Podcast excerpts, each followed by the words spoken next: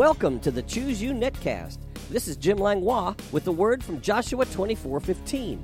Choose you this day whom you will serve, but as for me and my house, we will serve the Lord.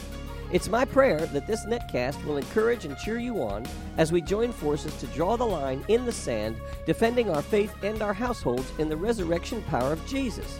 Join me each weekday as we dig deeply into God's amazing Word and bring up the rich treasures of His blessings. Are you ready? Choose you this day whom you will serve. But as for me and my house, me and my house, me and my house. I said, choose you this day whom you will serve. But as for me and my house, me and my house, me and my house. Good morning, Networld, and thank you for tuning in. We're continuing with our series I call Calling All Fathers. Malachi chapter 4, verses 5 through 6 says this Behold, I'll send you Elijah the prophet before the coming of the great and dreadful day of the Lord. And he will turn the hearts of the fathers to the children, and the hearts of the children to their fathers, lest I come and strike the earth with a curse. And as we mentioned yesterday, this prophetic word was prophesied in Malachi, the last three verses of the entire Old Testament. And then in Luke chapter 1, it was prophesied that this Elijah the prophet was John the Baptist, who said the very same words about turning the hearts of the fathers to the children. It's an end time revival, it's an end time great awakening. It's the latter rain of the Spirit of God on the earth before the coming of the great and dreadful day of the Lord. Listen to Deuteronomy chapter 11, verses 18 through 19, as instructions from the law which came from Abraham's faith in Genesis chapter 18. Deuteronomy 11, 18 through 19 says, Therefore you shall lay up these words of mine in your heart and in your soul, and bind them as a sign on your hand and they shall be as frontlets between your eyes. And you shall teach them to your children, speaking of them when you sit in your house, when you walk by the way, and when you lie down, and when you rise up. Well, I'm calling all fathers. There is no other scripture in the Bible that mentions anyone to raise up the children in the nurture and admonition of the Lord other than the father and the mother. There's other scriptures that talk about the master of the house. If the master of the house had known and if he was prepared, his household would have been prepared and not broken into. The vision is someone lighting the lamp in the house and putting it on a lampstand that all could see. Well, how do we do this? How would we raise our families in the nurture and admonition of the Lord? How do we bring the Word of God into our life? That's what I promised to talk to you today about. I call it the Family Bible Revolution. I learned it at a breakfast meeting with a man named Scott Brown, who's the director of the National Center for Family Integrated Churches. I sat down with him and three other men from his ministry, and they gave me six points based upon Deuteronomy 11, 18 through 19. It was six points on how to have family worship at home, and I've given it the name the Family Bible Revolution. It was shocking how simple it was to me, and after I heard it, I knew this could change the world. They said there's six points. The first one is open the Bible. The second is read it to your family. The third is discuss it for how it should change your thinking and living. Fourth, pray for one another, the saints and the lost. Fifth, do it at the beginning and the end of the day. And sixth, now you're trained, go do it. I was stunned. I'd never learned how to do anything like that. I was always taught go home and read the Bible, go home and read the Bible, go home and read the Bible and spend the rest of your days in church, working for church and living for church and building the church. I really wasn't taught how to build my family. I really wasn't taught how to have family worship. I did raise my children in the nurture and admonition of the Lord by way of teaching at church. I was a children's pastor, and I instructed my own children in that way, so I had an advantage. But I never really did that at home. I never really gathered my family together and opened the Bible and read it to them discussed for how it should change our thinking and living, or spent time on a daily basis praying for one another, the saints and the lost. But these six points just changed my whole vision. And when I saw that there really wasn't any other appointed person or anointed person by God in the Bible to teach and train their children other than the father and the mother, I realized I needed to invest my life into the parents instead of into children's workers. I'm not against children's ministry. I'm not against children's workers, but I realize have we abdicated the responsibility of the father in loving his family, first his wife and then his children, by opening the word and presenting it in the house on a regular basis? Over the past 30 years, I thought I had discipled kids, but I realized I didn't disciple anyone in an hour and a half a week. I may have discipled my own children because they saw me at home during the day and what I acted like during tough times and good times, but I never really discipled the children in church. I was just merely their teacher. I taught them the word and then they went home. An hour and a half was with me. I taught them the word. And then for six days, they were with their parents. And the question is, did they teach them the word? Well, God's changed my heart. And that is, instead of investing into hirelings, invest into moms and dads. I call it the Family Bible Revolution. Do you think this could make a difference in our families? Do you think this could make a difference in our marriages? I do. Ten years ago, my wife left me and our children. I take full responsibility. I believe now that if I knew this truth and had done this at home about family worship and loving and caring for my family at home like I should have, and putting the emphasis on family instead of my life at church, I could still be married today. No proof, but I think so. So, like John the Baptist said, repent, for the kingdom of heaven is at hand. And I have. And I've changed my motive now in life. Well, how can I help myself with my family and children now, even though my wife has left, but I can still do a better job towards my children? But how can I invest with the materials and things that I used to do for children's workers, instead giving that to parents on how to have a godly home?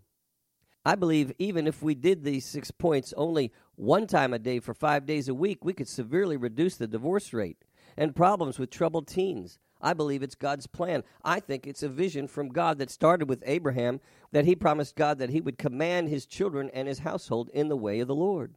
Abraham was the greatest evangelist that's ever lived. It was through him and this one simple truth that he lit the word of God in his home on a daily basis, that he became the father of many nations and was the blessing for all families. You and I are here today because of the evangelistic effort that Abraham did in his home when he lit that lamp. Well, how could we do these six points? Well, you could do it every day. You could do it Monday through Friday. Or you could do it one chapter a day. You could do just the New Testament, maybe just the Old Testament, or both Testaments. You could do the Gospels or the Psalms, Proverbs, Paul's letters. I recommend that somebody start with the book of John. It's not difficult. You can make up your own plan.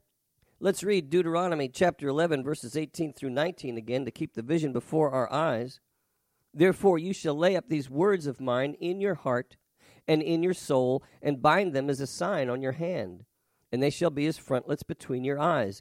And you shall teach them to your children, speaking of them when you sit in your house, when you walk by the way, when you lie down, and when you rise up. How do we do it? Open the Bible, read it to the family Discuss it for how it should change your thinking and living. Pray for one another, the saints and the lost. Do it at the beginning and the end of the day. Now you're trained, go do it. And that's based on Deuteronomy chapter 11, verses 18 through 19.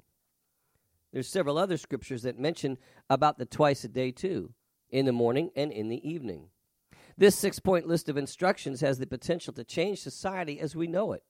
It has the potential to save marriages, save children, save youth, and save our nation. It has the potential to evangelize the world and make ready a people prepared for the Lord.